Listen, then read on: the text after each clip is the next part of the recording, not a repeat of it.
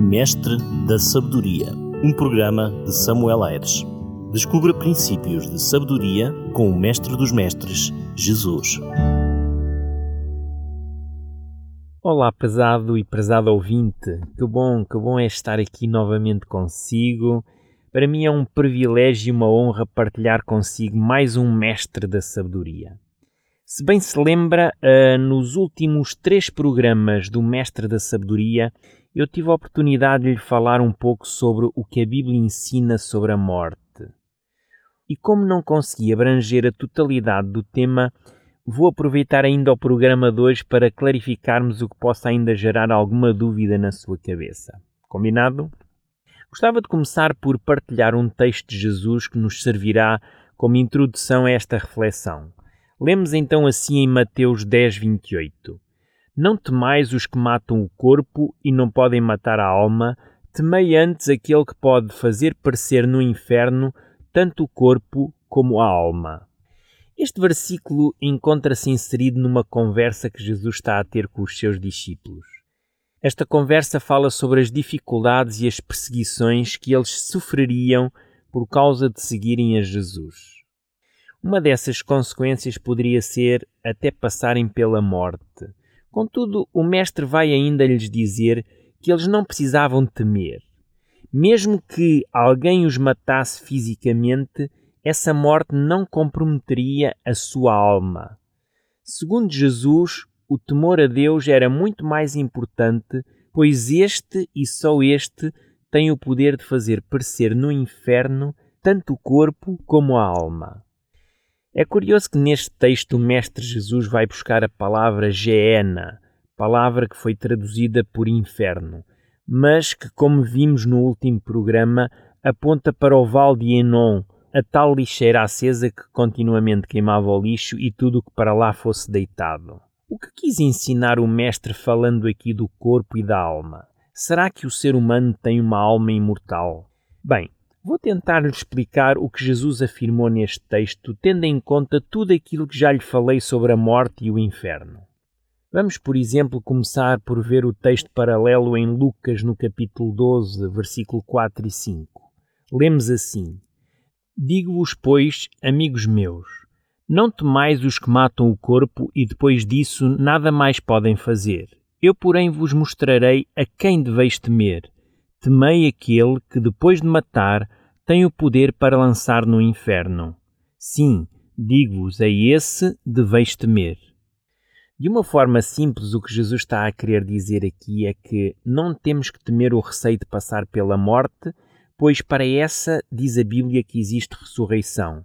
Essa ressurreição acontecerá na vinda de Jesus Cristo. Ou seja, se algum ser humano nos tirar a vida, Jesus terá sempre a última palavra, pois Ele é a nossa ressurreição e vida. No entanto, o nosso temor deve estar em Deus que nos pode destruir definitivamente no lago do fogo. É essa morte a Bíblia chama a segunda morte ou a morte eterna. Por outras palavras, só Deus tem o poder de nos destruir para sempre, enquanto que a destruição que o ser humano nos possa trazer será sempre uma destruição temporária. Esta é a explicação correta para as palavras de Jesus. No entanto, deixe-me falar-lhe um pouco sobre a questão da alma na Bíblia. Para muitas pessoas existe a ideia que somos constituídos por um corpo, ou seja, uma parte material, e uma alma, que significa a nossa parte imaterial. De certa forma, esta dualidade de ver o ser humano chegou até nós através do pensamento filosófico, ou seja, era na filosofia antiga, na Grécia, que assim se pensava. Para os gregos, o corpo era algo que pertencia a este mundo, considerado corruptível, e que por hora da morte seria decomposto e destruído, enquanto que a alma era a parte boa, que pertencia ao mundo imaterial e não sujeita à destruição, por isso consideravam-na imortal. Na verdade, se quisermos ser justos, a primeira vez que esta teoria foi pregada não foi pelos gregos foi no jardim do Éden, quando a serpente disse a Eva que ela, se comesse do fruto da árvore do conhecimento do bem e do mal, certamente não morreria. Desde então, esta mentira tem sido propagandeada de geração em geração, e desde as civilizações mais antigas às mais modernas, se acredita que o homem vive para lá da morte. Para entendermos melhor o que a Bíblia ensina sobre a alma, temos de voltar precisamente ao Éden. Foi lá que o ser humano foi criado e o relato bíblico diz-nos assim: E formou o Senhor Deus o homem do pó da terra e soprou-lhe nas narinas o fogo da vida, e o homem tornou-se alma vivente. Nós encontramos isto em Gênesis 2:7.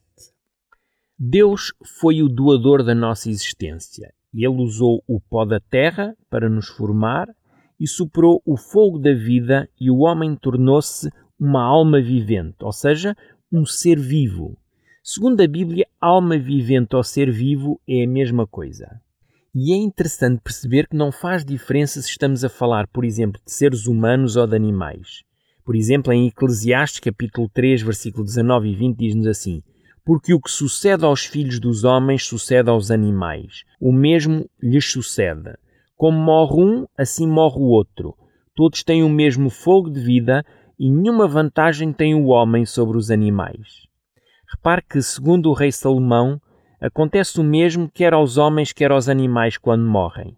E o pó volta à terra como era, e o espírito volta a Deus que o deu, é o que nos diz, por exemplo, Eclesiastes 12:7. No entanto, em Eclesiastes 3:20 reforça ainda que todos vão para o mesmo lugar, todos procedem do pó e ao pó tornarão.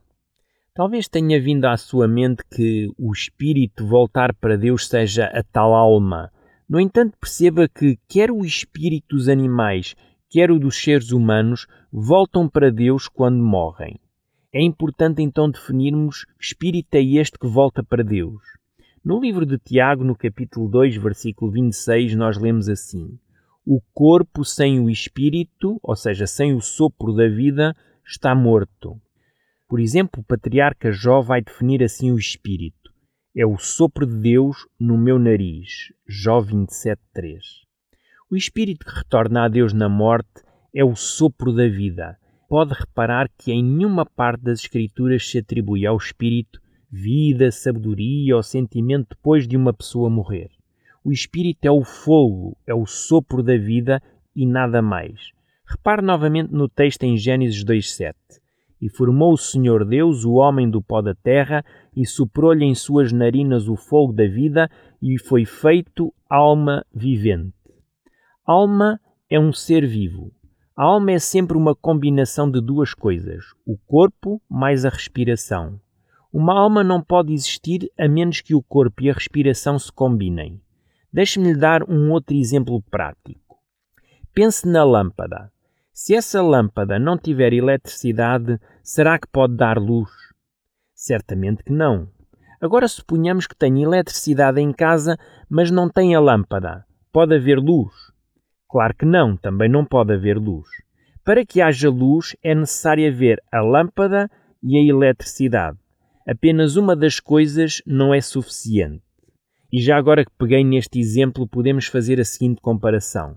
Digamos que a eletricidade é comparável ao espírito, pois assim como a eletricidade dá energia à lâmpada para esta dar luz, o espírito é a energia que Deus dá ao corpo para que ele viva. Para onde vai a eletricidade depois de eu desligar o interruptor? Será que ela pensa? Será que a eletricidade tem emoções? A verdade é que a eletricidade simplesmente fica bloqueada no interruptor. Da mesma forma, o espírito que volta a Deus é a energia por ele utilizada para nos manter vivos.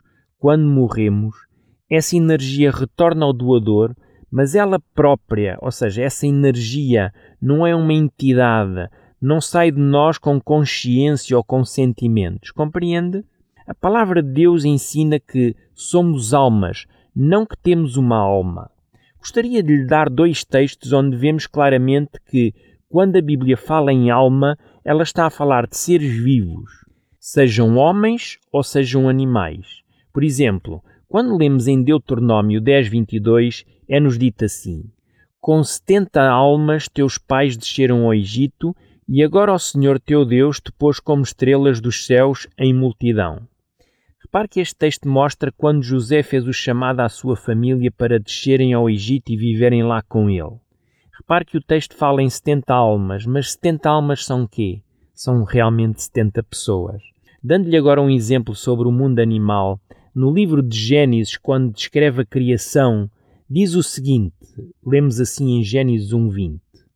E disse também Deus: Povoem-se as águas de enxames de almas, e voem as aves sobre a terra, sobre o firmamento dos céus. Repare, a Bíblia utiliza a palavra nefesh quando fala de seres vivos. Depois, cabe ao tradutor fazer a escolha, tanto pode escrever alma como ser vivo.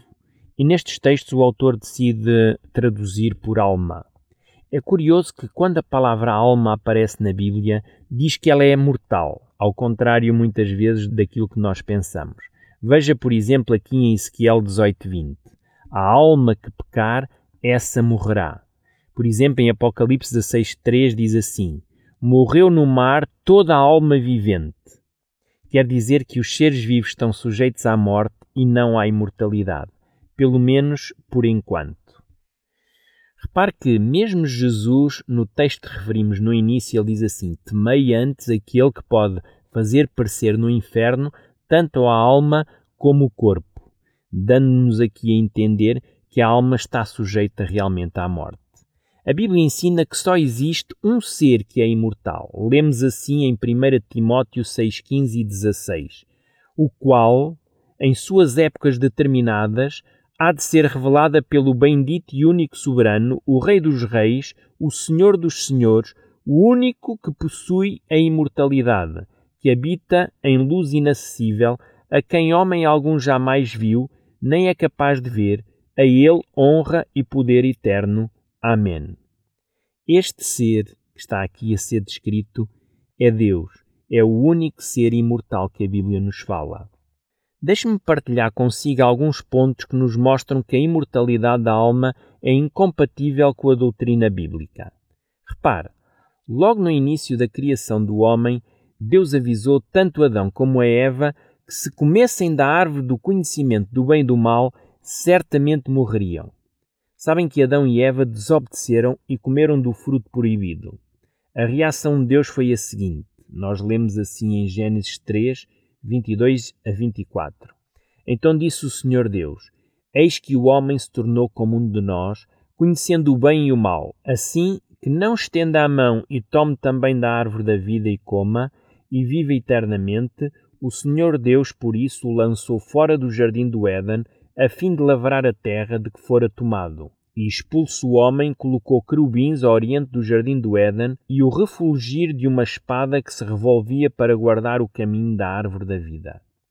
Repare, Adão e Eva perderam o acesso à árvore da vida e era esta árvore que lhes daria a imortalidade. Quer isso dizer que a partir de então a raça humana foi impedida dessa condição imortal. Se pensarmos ainda, por exemplo, na árvore da vida, a tal que daria a Adão e Eva a imortalidade, a Bíblia descreve como o prémio dos justos, ou seja, aquele alimento que o homem vai comer depois de ser ressuscitado. Nós lemos em Apocalipse 22, 2 assim: No meio da sua praça, de uma a outra margem do rio, está a árvore da vida, que produz doze frutos, dando o seu fruto mês a mês, e as folhas da árvore são para a cura dos povos.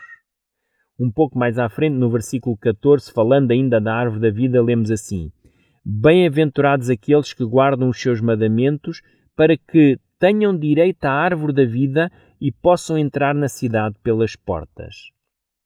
Querido amigo, prezada amiga, se nós já tivéssemos uma alma imortal ou um espírito imortal, não haveria necessidade de comermos da árvore da vida. Se o espírito ou a alma já estivessem no céu ou em algum lugar intermediário, vivendo no mundo imaterial, por que Jesus então nos viria buscar? Não haveria essa necessidade se já estivéssemos a morar lá em cima. Como aceitar, por exemplo, que os heróis da fé, que nós encontramos em Hebreus 11, estão no céu, se o texto bíblico afirma no versículo 39 e 40 que eles não obtiveram, contudo, a concretização da promessa, porque eles sem nós não fossem aperfeiçoados.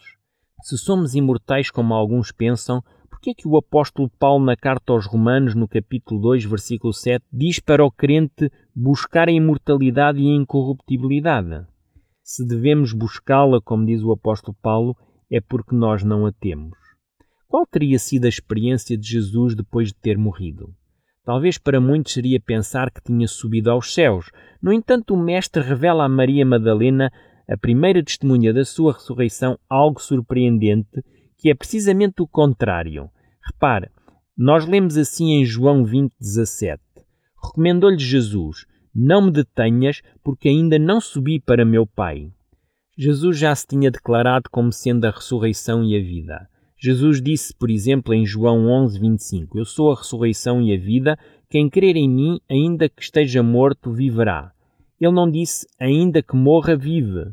Ao contrário, ele declarou em João 5, 28 e 29 que no futuro trará da sepultura aqueles que morreram nele.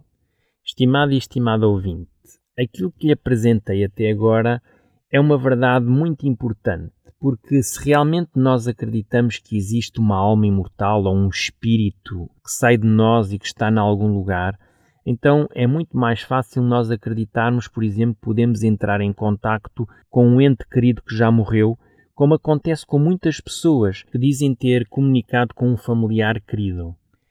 Na verdade, o que está a acontecer não é que essa pessoa esteja a falar realmente com um ente querido, mas ela entrou em comunicação sobrenatural com as forças do mal.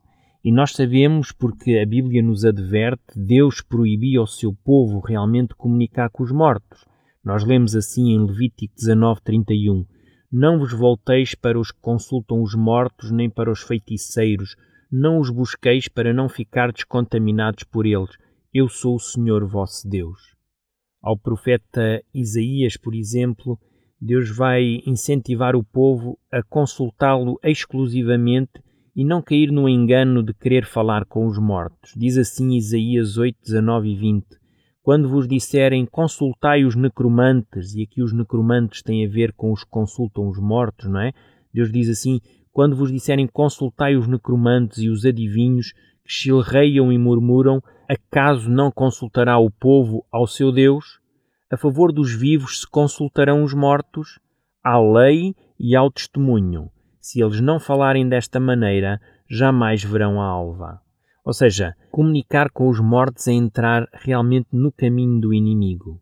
Deus sabe que podemos ser por ele influenciados, e se formos por ele influenciados, dificilmente essas pessoas verão a alva. Querido e querido ouvinte, espero que este tema tenha sido realmente esclarecedor. No entanto, se não entende ainda algumas coisas e quer aprender mais, não hesite em me contactar através do telefone da Rádio RCS. Penso que já o conhece, 933 912 912, e pode crer que eu terei muito gosto em poder esclarecer-lhe. Bem, chegamos praticamente ao fim do nosso programa de hoje e, como sempre, nós temos encontro marcado na próxima semana. Sem dúvida que o nosso Mestre Jesus ainda tem muita coisa para esclarecer. Não perca então o próximo programa e até lá eu prometo orar por si, que Deus continue a iluminar a sua vida e a vida da sua família. Abraço grande deste seu amigo pastor, Samuel Aires. Mestre da Sabedoria, um programa de Samuel Aires. Descubra princípios de sabedoria com o Mestre dos Mestres, Jesus.